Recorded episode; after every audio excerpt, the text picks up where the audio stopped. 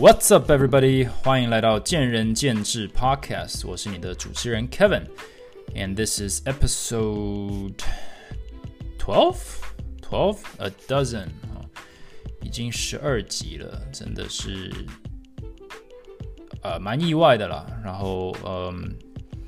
也很开心，就是我其实做这个 podcast， 我好像又找到一个分享的热情。我之前做 YouTube 做了这么的久，然后那时候文章也是不断的产出的那种感觉，蛮类似的。就是我觉得能够找到这个新平台，然后去重拾一些我的初衷，真的感觉是不错，很累，但是还不错。所以也谢谢大家收听。就是我看着那个收听人数不断增加，我第一集关于面试的那个竟然可以破千，这大概是我从来没有想过的。我认真以为 podcast 这东西没什么人在听，然后就算有人在听，应该也不会听到我的。或者不会为了我的 podcast 而开始听，所以我原本真的就想说，哇，我如果一集吼可以有100-200人听，真的就很棒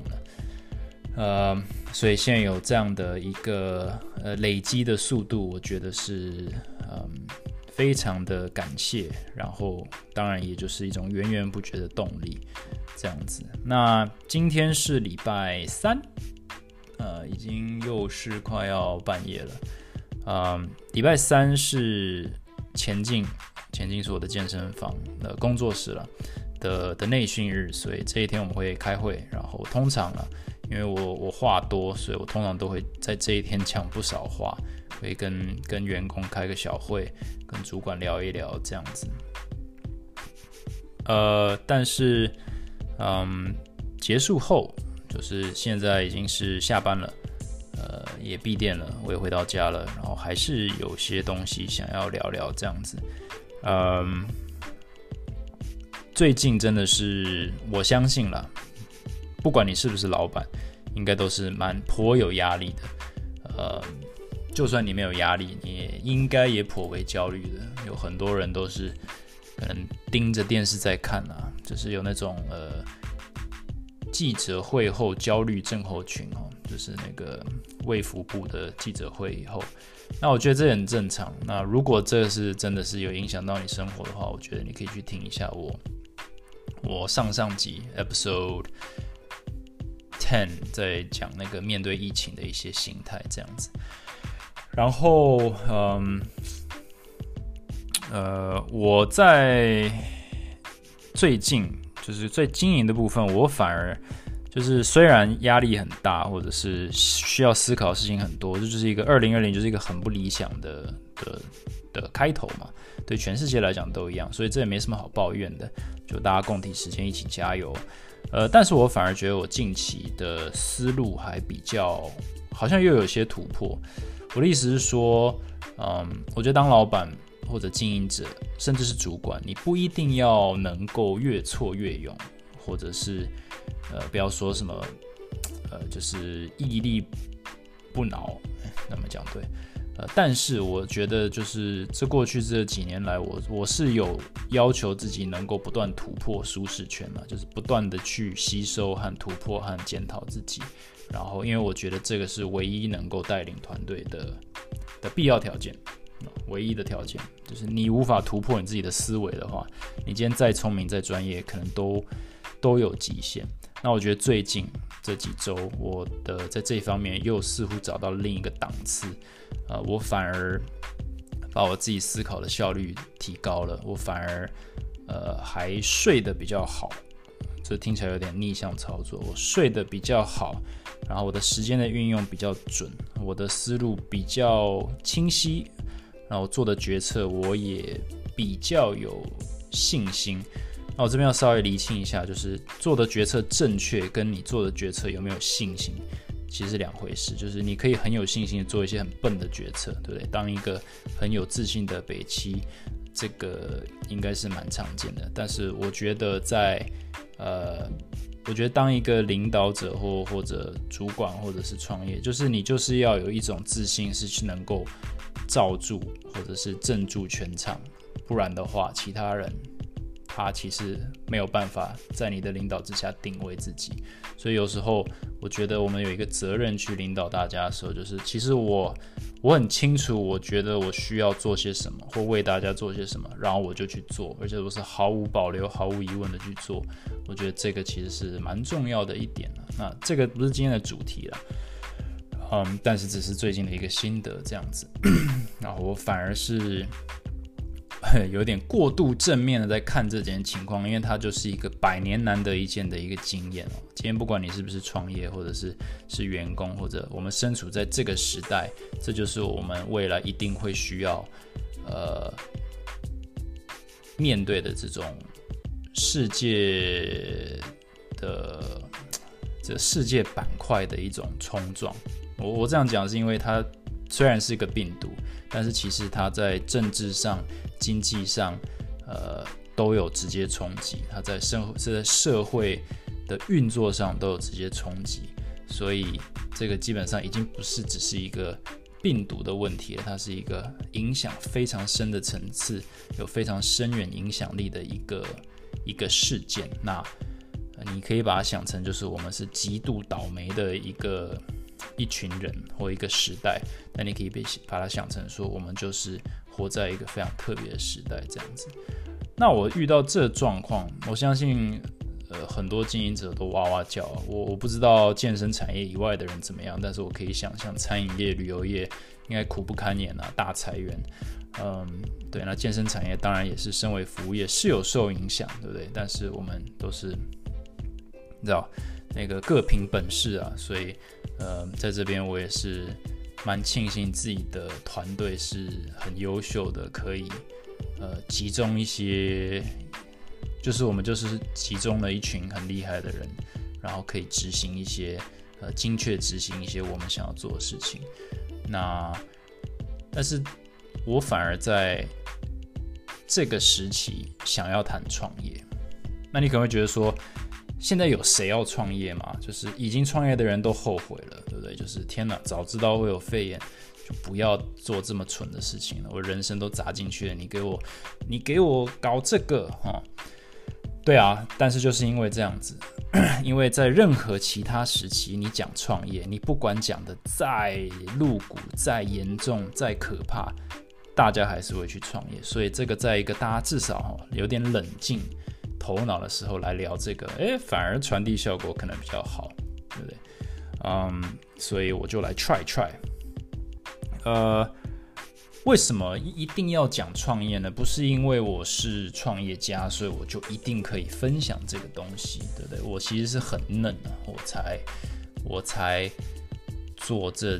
你要说做这个专业嘛，甚至你讲说我做健身产业这一行也才5年出头啊。那在那之前，我根本就是小毛头，就在银行当个经理，其实也没有什么了不起。那现在跑出来创个公司，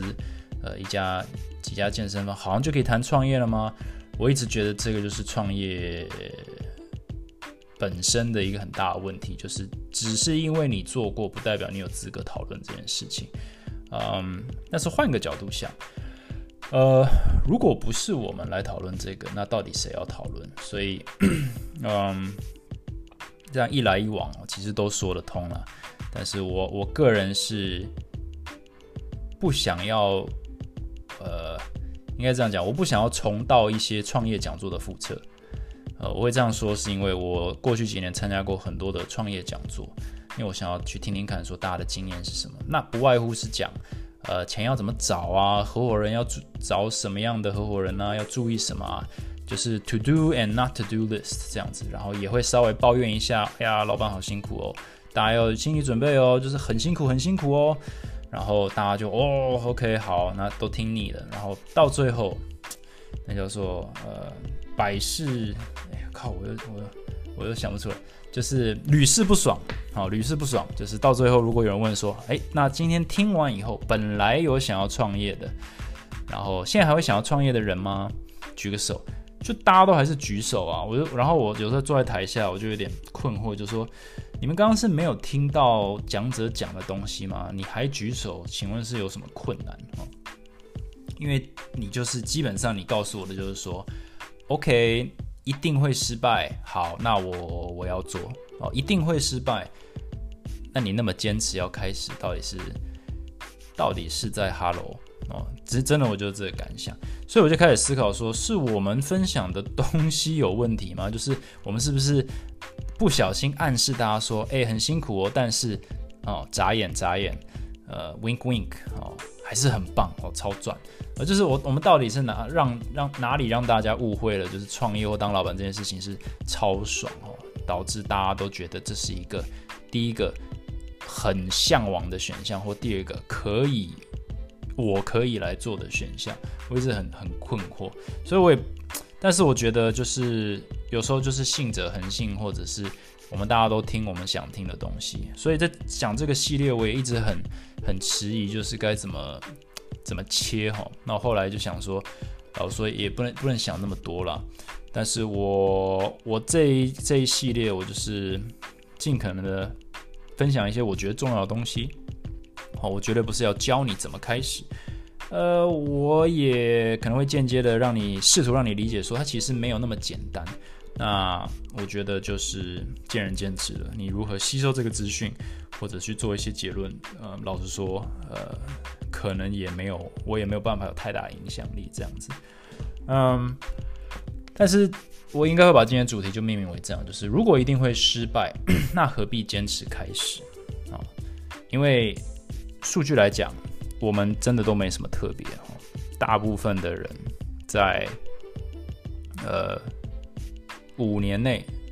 就是会倒光，5年内应该会倒 90%。 管你是多厉害、多有钱、多做什么、多聪明，这就是 percentage。 就算你相信你是那个超强的 10%， 5年内没倒，10年内又会再倒 I don't know， 大部分等于说你能够 survive， 你能够生存，你是 10% 中的 10%， 你哪来的自信哈？这个，但是你问100个创业家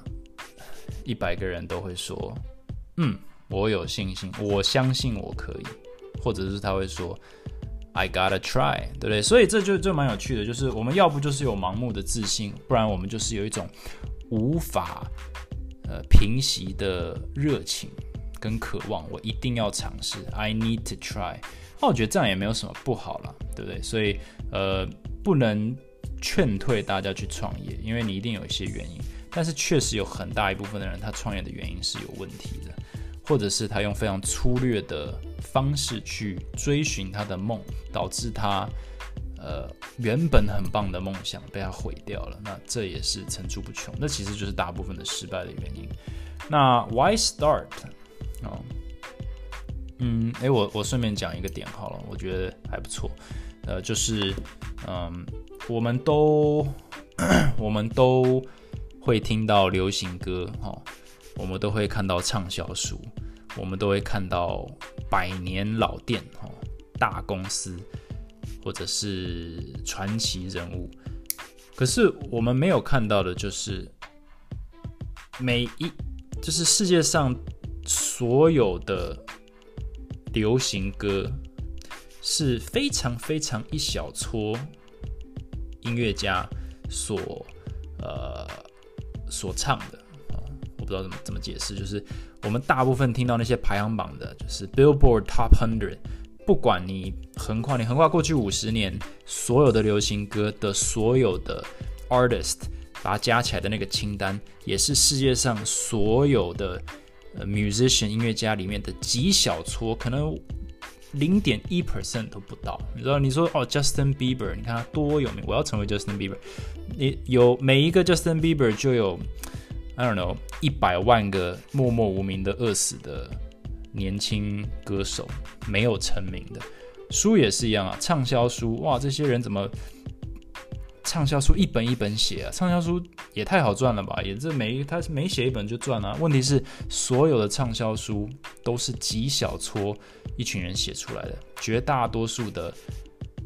书就卖个一本5本、10本，好，200本，你根本这辈子就一定是饿死。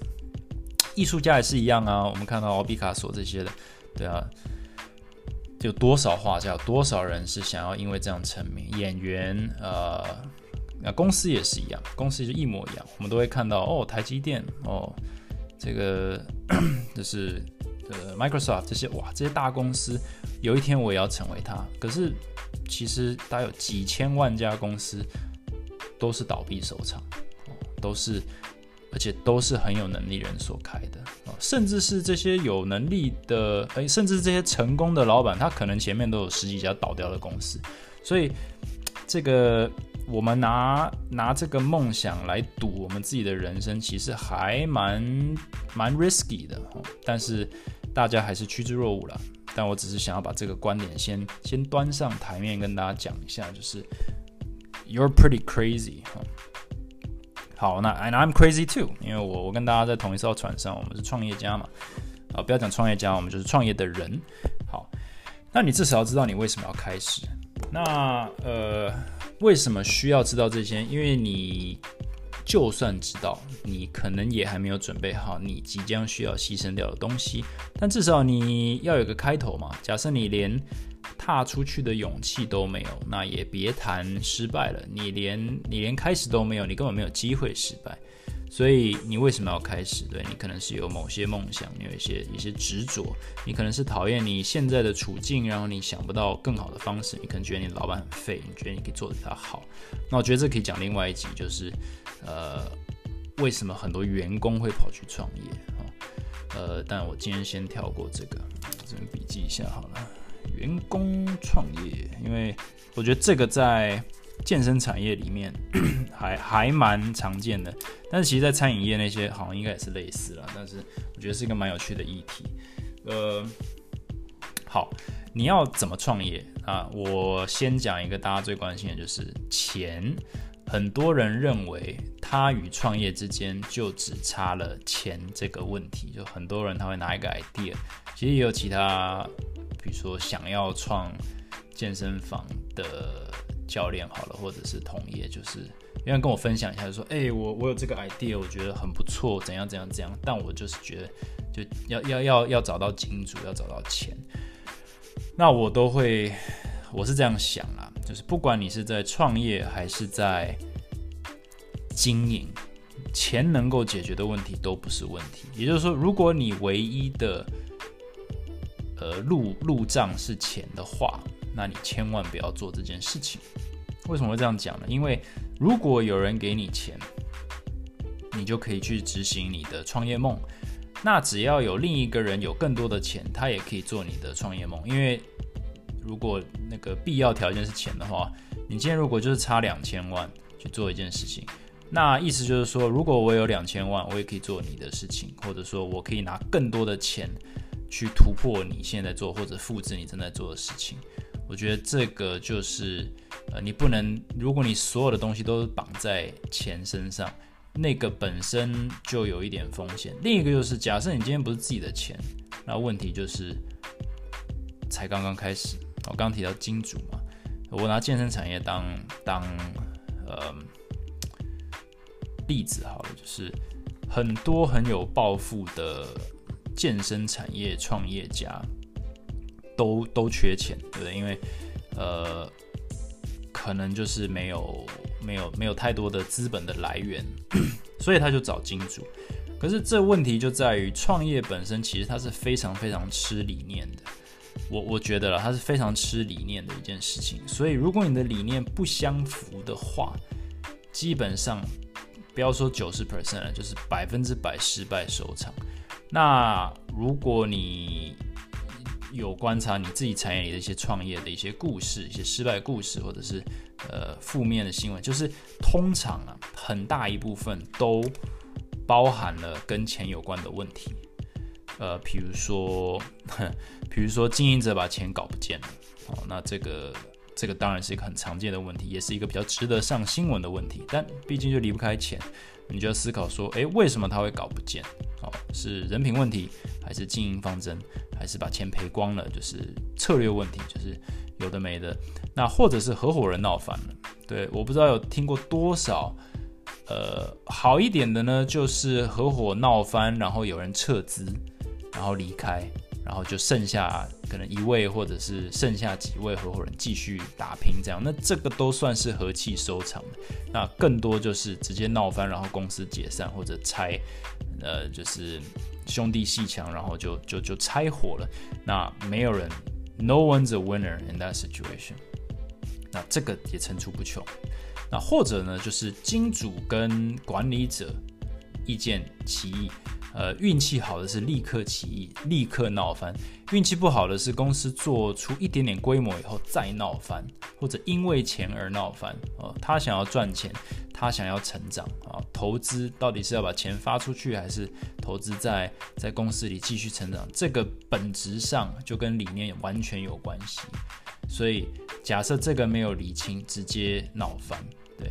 然后管理的权利也是一样，太多人就是股权结构有问题，合伙人股权结构有问题。我不敢说有什么完美的或一定，这世界上可能没有任何事情是绝对的。但是如果啦，你就是稍微研究一下创业，就是我会建议或者我认为说，假设你今天是一个人独资。是应该是最好。那如果你要合伙的话，绝对不要50-50对分，就一定要至少51-49。如果你是3个人的话，绝对不要1/3、1/3、1/3，因为你绝对会闹翻。你还是最好是一个人51，剩下2个人把49%分掉。对，那这是我自己的经验，我相信在更大规模的公司本来操作上就不太一样，但我们今天就是以我们这种你要说市井小民创业守则好了啦，就是千万不要去以为5个好朋友一起创业，为求公平，我们就5个人对分，就是光是在健身产业里面看到这样子的状况的，我都几乎保证。好了，不保证，几乎可以上一集上集什么讲赌场，我 bet on it， 对，几率够高这个赔率应该够高，就是最后一定出问题。那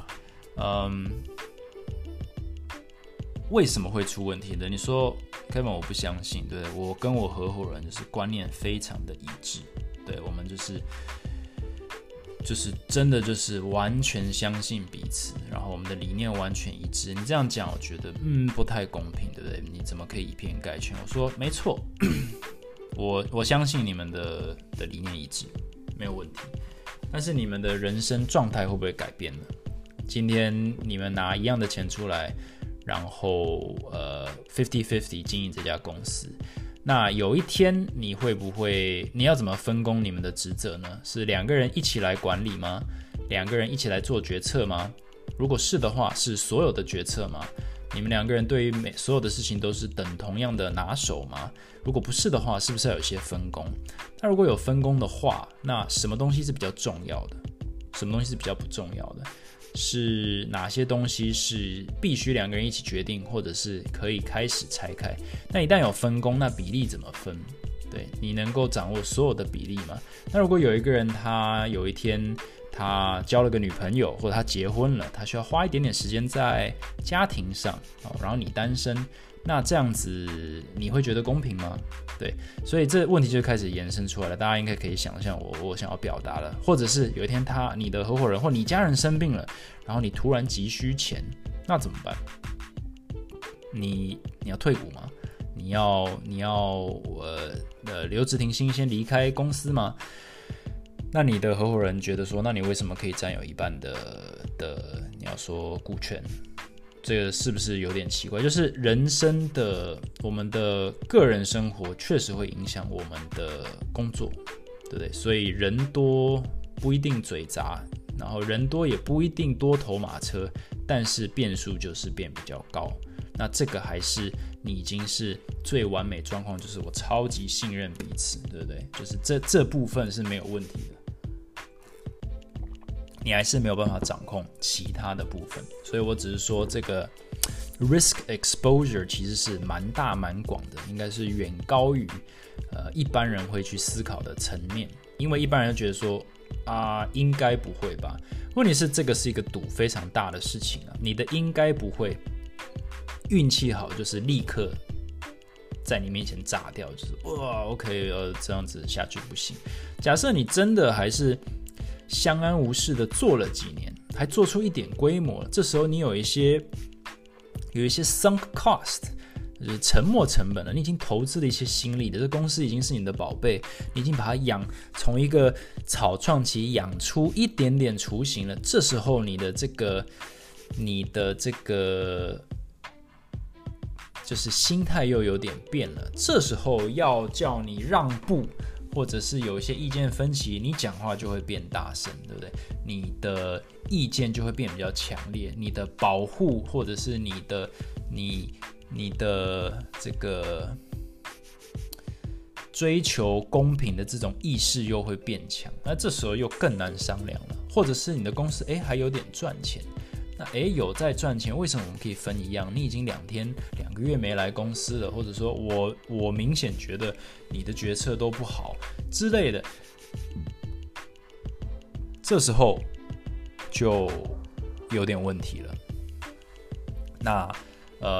这个大概是我大概这意思应该有点到了。那假设你今天是独资，那你会不会有问题？其实也有，但是我是觉得相对少，因为你的钱的来源呢，就是一般人啦，包含我在内，就是你很难独资啦，然后你就算独资的一个问题就是你可能没有办法做到你想要做的那个规模，或者你一开始没办法。那这时候就蛮可惜的，很多人他，尤其在健身产业里面，他就觉得，Kevin 讲的对啊，我就是懒得跟其他人去搞这么复杂。Alright， 那我就拿个，我说这个完全没有根据，我拿个50万做一个小小的店，然后我就一个人做，然后我很努力的做，然后我把它做起来，然后我也可以养得活自己。那这时候问题就来了。那下一步是什么？你就说，下一步我好像可以找个人来吧，找个员工。我说，那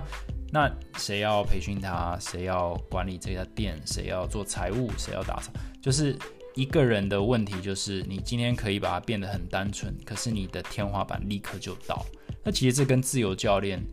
我现在讲健身产业，自由教练类似嘛，你今天如果是去租场地，那你就自由教练；如果你是自己开一个工作室，那你就是老板。但是本质上很像，就是天花板立刻就到。对，你可以很努力把你自己做成世界上最棒的自由教练，或者是工作室的艺人工作室，可是你天花板就到了。你今天你人不在那里就不行。对，然后有任何的问题就是唯你是问。那也许你觉得这样很自在，但是你会觉得，那我的下一步是什么？所以你又回到原点，就是那我得找员工吗？还是我得找一个跟我一起奋斗的人呢？所以我们又回到原点，就是只是比较晚一点回到原点了。或者是你就觉得说，这就是我要做的。那我们今天就不讨论，就是只想要做艺人公司的这个问题好了。那你假设，这就是，然后如果你说，我觉得我可以成长，我要 expand， 你其实你实际做一个小点的成本已经下去了。通常啦，你从一个小店要变成大一点的店，你要移换位置，其实就是蛮吃力，它就是一个很沉痛的成本。就是你今天要装潢一家店，你要去。你倒不如一开始就装潢大一点的店，可是你就是没那么多资金嘛，所以就是有时候规模的拿捏是非常困难的。就是我一开始要做小，做起来再说嘛。通常这种观念做起来以后，你会发觉好难，好难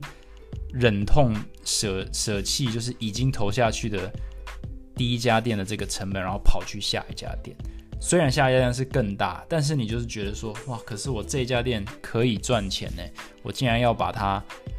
放弃，然后我还要花更多的钱去重新装潢另一家店，然后在未来希望能够把它赚回来。那我早就是悔不当初，我当初为什么不就弄大一点的店呢？因为你当初资金不够啊，你当初人手不够啊，你当初没有合伙人啊。所以我觉得这就是 rock and a hard place。你今天自己搞，比较单纯，可是未来的发展就是会有点是需要二次投资之类的，甚至三次投资、四次投资，谁知道？所以我们就是又把问题推回来，就是你找的合伙人的那个合作模式很重要。我刚刚还只是讲说，就是配股和一些为什么那个重要。对，那你今天如果是讲金主的话，有多少人是因为金主理念不合？因为金主他顾名思义，投资客啦。如果今天有人要投资你哦，应该要三思啦，就是不管他觉得你，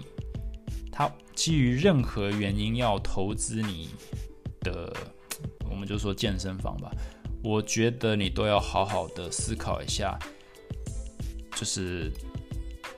掂掂自己的斤两，因为不会有人平白的想要投资你，因为你的理念，他投资你是因为他认为你可以帮他赚钱。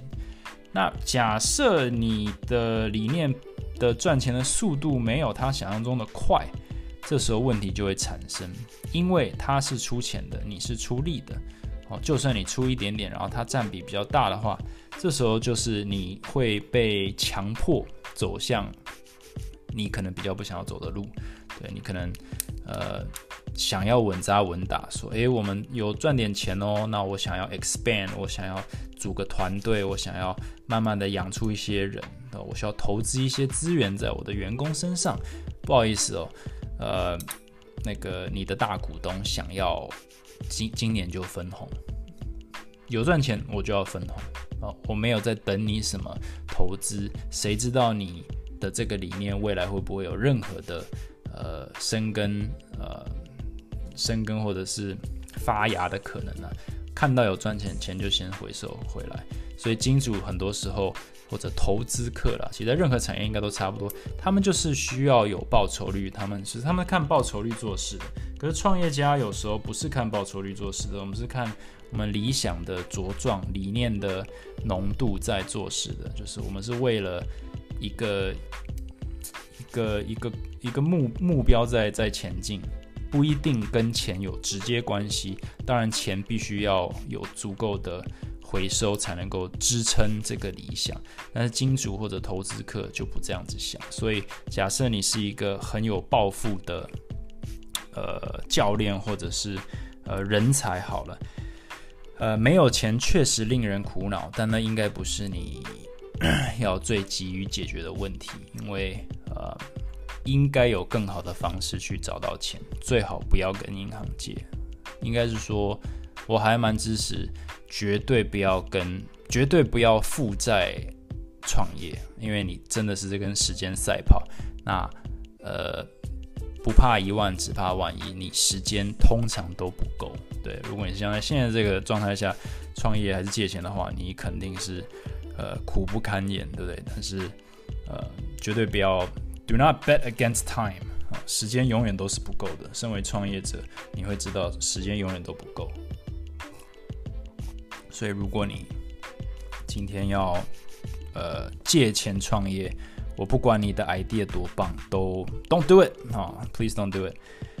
这大概是我能给你最好的建议了。钱还可以讲什么 ？money， 你到底知不知道一家公司需要花多少钱？我觉得钱是一个蛮有趣的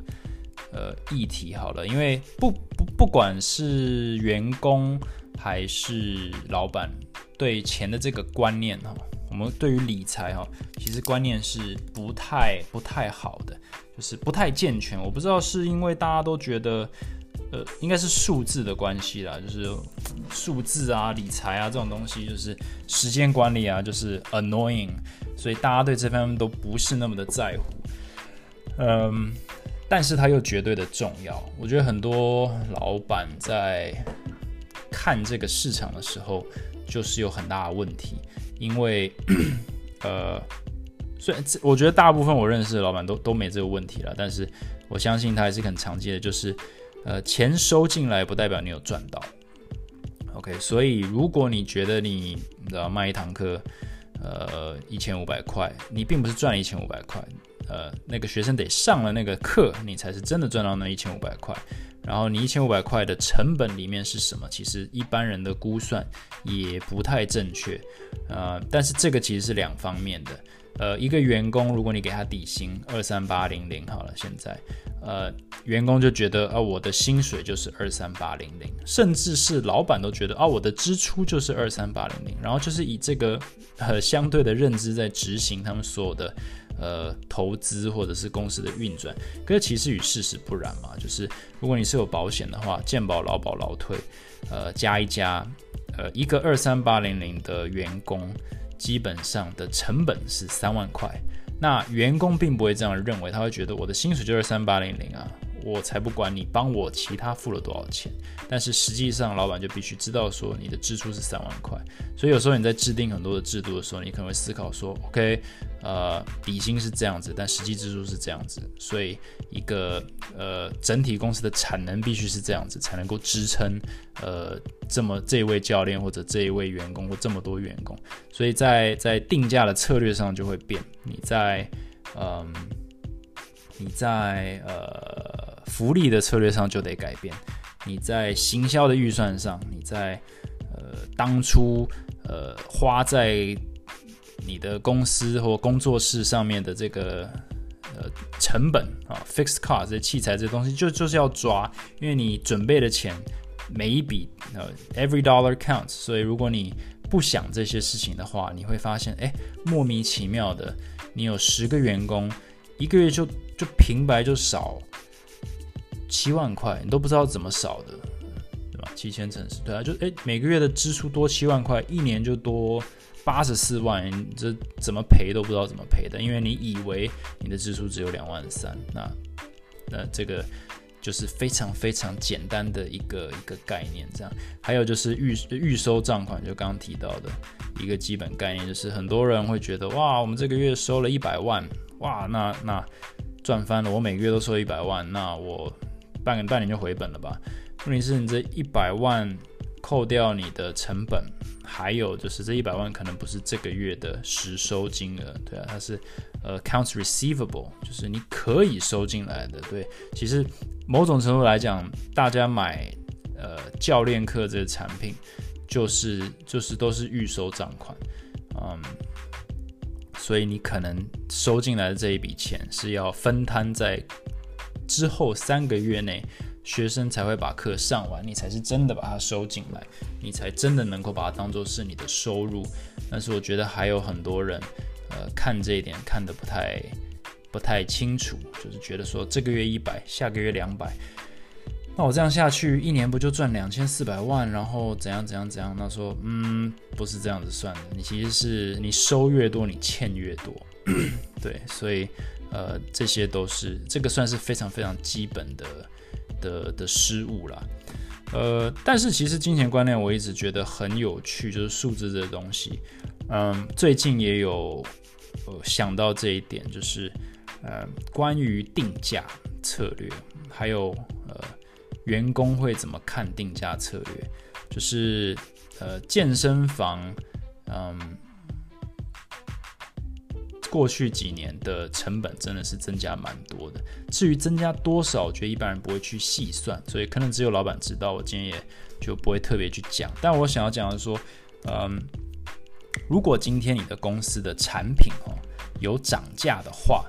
千万不要把它想成是公司想要赚更多钱。那我为什么这样子讲呢？因为基本经济学有一个叫做 price elasticity， 就是算是我们对于价格的那个弹性或价格的敏感度有差别。假设你今天买一瓶矿泉水是10块钱，明天你去它是11块，一样的水，你还会买吗？你可能会说好，我很口渴我买，那个我还是想喝水。好，那明天12块可以吗？你还想说，差2块 OK。好，那15块可以吗？你想说，等一下，这贵太多了吧？那我去买别的水好了，你就不买了。所以假设你是这间矿泉水公司的话，你今天订10块，你是保证一天会卖出一瓶水卖给我。第二天呢，你想说，我想多赚1块钱，我还是买了。你多赚1块，比以前多赚1块，12元多赚2块。你一旦订到15元的时候，你就赚0元，你1块钱都赚不到了。所以在15元的定价，你的收入是0；在10元的定价，你收入是10。请问你要定什么？你当然是定10元嘛。但是它有一个区间，所以教练课也是一样，或者产品也是一样，就是今天公司要涨价，肯定有它的原因，但是原因大部分都不是因为他认为他可以赚更多钱，而是他已经做好心理准备说，假设我不涨价的话，就算那个卖的量变大，也是会入不敷出，也是会撑不下去。所以呢，我们必须做一个牺牲，它算是一个 supply demand 的一个黄金交叉。比如说我今天本来卖1000块可以卖1000个人，但我现在忍痛涨成1200，然后我只要卖800个人就好。然后呢，这样子整体来讲呢，其实我原本是可以赚10万，现在只剩9600，那是赔钱。等于说，产品涨价以后，一定伴随着是购买的人数变少，这是一定的。然后整体来讲，可能短期内反而是赔钱。但是这个蛮有趣的，就是在客户眼中，就是会继续买的客户眼中，觉得说，哎呦，东西变贵了。然后在员工眼中是，哎呦，公司赚更多钱了。可是在公司眼中是，哎呀，没办法，只好赔点钱。我觉得这蛮有趣的嘛，就是基本的三方观点是有落差的。那这时候这个身为一个老板，可能要能够理解这些观点的差异，你必须要能够预测说，这个产品会发生的，就是你要牺牲多少量去换那个值，然后你为什么愿意去换那个值？你愿意去换那个值是因为你相信未来量会再回来，但这是需要时间的，对，这是可能跟你的品牌经营有关系。但是你知道，假设你今天不用量来换值的话，你可能未来量再大，只是卖越多赔越多，这也是有可能的。所以就是这个就是钱的领域在经营上，我觉得有一个完全无法取代的重要性。那假设你今天不是很擅长做这些的话，那我觉得很有可能就是帮你自己奠定一个未来会失败的基础。就是一个风险啦，不是失败的基础，就是一个风险。因为钱这个东西它，或者是金流这个东西，它就是非常的复杂，然后它的观念其实绑的东西，你要说一路牵连到心理学都可以，就是你的客户怎么看待你这些政策，你的员工怎么看待你这些政策，你自己怎么看待这些政策，甚至是现在大环境。我现在好像绕了一大圈，又回到疫情。就这大环境，我最近那个政府有纾困方案出来嘛，然后这纾困方案看了一下，我就说，对于除了少数几个产业以外，这纾困方案其实没什么用。那我不是在批评说这东西没诚意，而是说，它在旧的东西，假设你是经营者的话，它其实是要非常非常小心斟酌服用的一个方案，尤其是就是借贷的部分。对，就是我今天这样讲，我刚刚有提到嘛，就是不要借钱创业。那假设你今天已经被逼到需要借钱续命的话，其实概念一样啊，就是更不要。对，当然这个很难放手，但是我的意思就是说，如果借钱创业是个 bad idea， 那借钱续命是不是 bad idea？ 今天就算它是1%的利息 ，so what？ 它就算是0，你不用还，你今天1块钱借了，你就是得还的。那假设你今天是因为撑不下去而借钱的话，那你怎么可以保证你可以把它还出去？所以到最后你只把问题往后推。然后我发现这一集我一直强调，就是有时候问题在第一时间就爆炸出来，反而是救了你。你如果允许它一直沉淀，一直成长，等到你是有规模的时候才去面对这些问题的时候，你反而放弃的机会成本太高，问题是你的风险曝光也无限增大，所以光是钱这一点就已经讲的有比我想象中的久了啦。我每次讲我都不太确定我是在讲废话，还是就是大家听了到底有什么感觉？但是这一集看来就只能把它定义为就是讲 money 这个部分。其实光是讲 money 还有好多的东西可以说，但是应该我想要强调的，或者我想要表达的一个点，可能 maybe 就是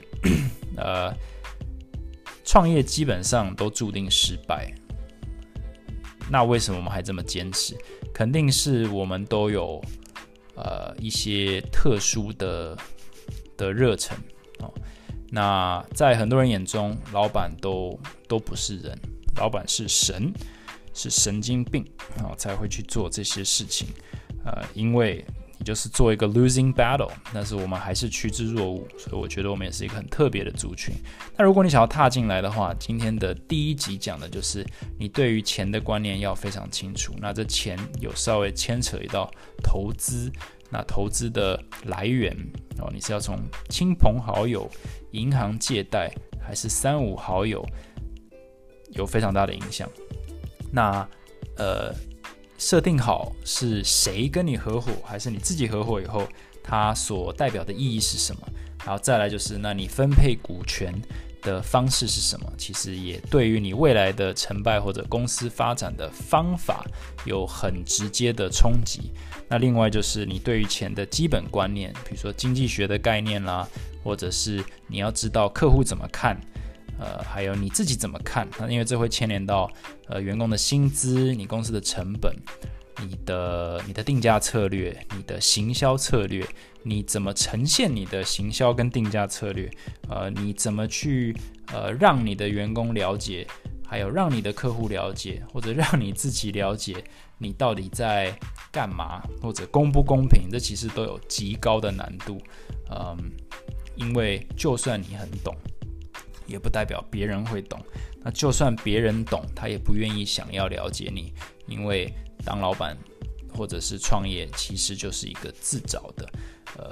一个角色，所以不会有任何人是先帮你想，所以这其实本身就是一个 uphill battle， 但我觉得它也是一个蛮特别的一个经历这样子。Let's just stop it here。如果你对于这一系列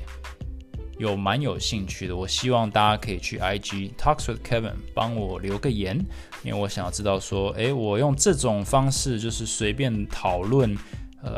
某些主题，关于创业或者经营的主题，是不是还可以接受，还是就是太混乱了？因为我确实有收到我收到少数几个回馈，就是有时候我的思绪还不太好 follow， 就是还不太懂我讲的东西，可能要听个好几遍，所以我有点在反思，说是我讲的太随性了吗？我是不是得稍微再正规一点的把它整理好，再呈现给大家？可是我觉得有时候我也在找自己的思路，所以我自己是还蛮喜欢这种没什么压力的分享跟讨论啦，所以大家如果觉得有什么想法，觉得这一集讲钱或者是讲基本的一些观念当个开头还不错，会想要听更多，那也麻烦帮我留个言，给一些回馈，你要 message 我也 OK。 Alright， 那这一集就先讲到这里，我们下一集见。 Thanks for listening， 拜拜。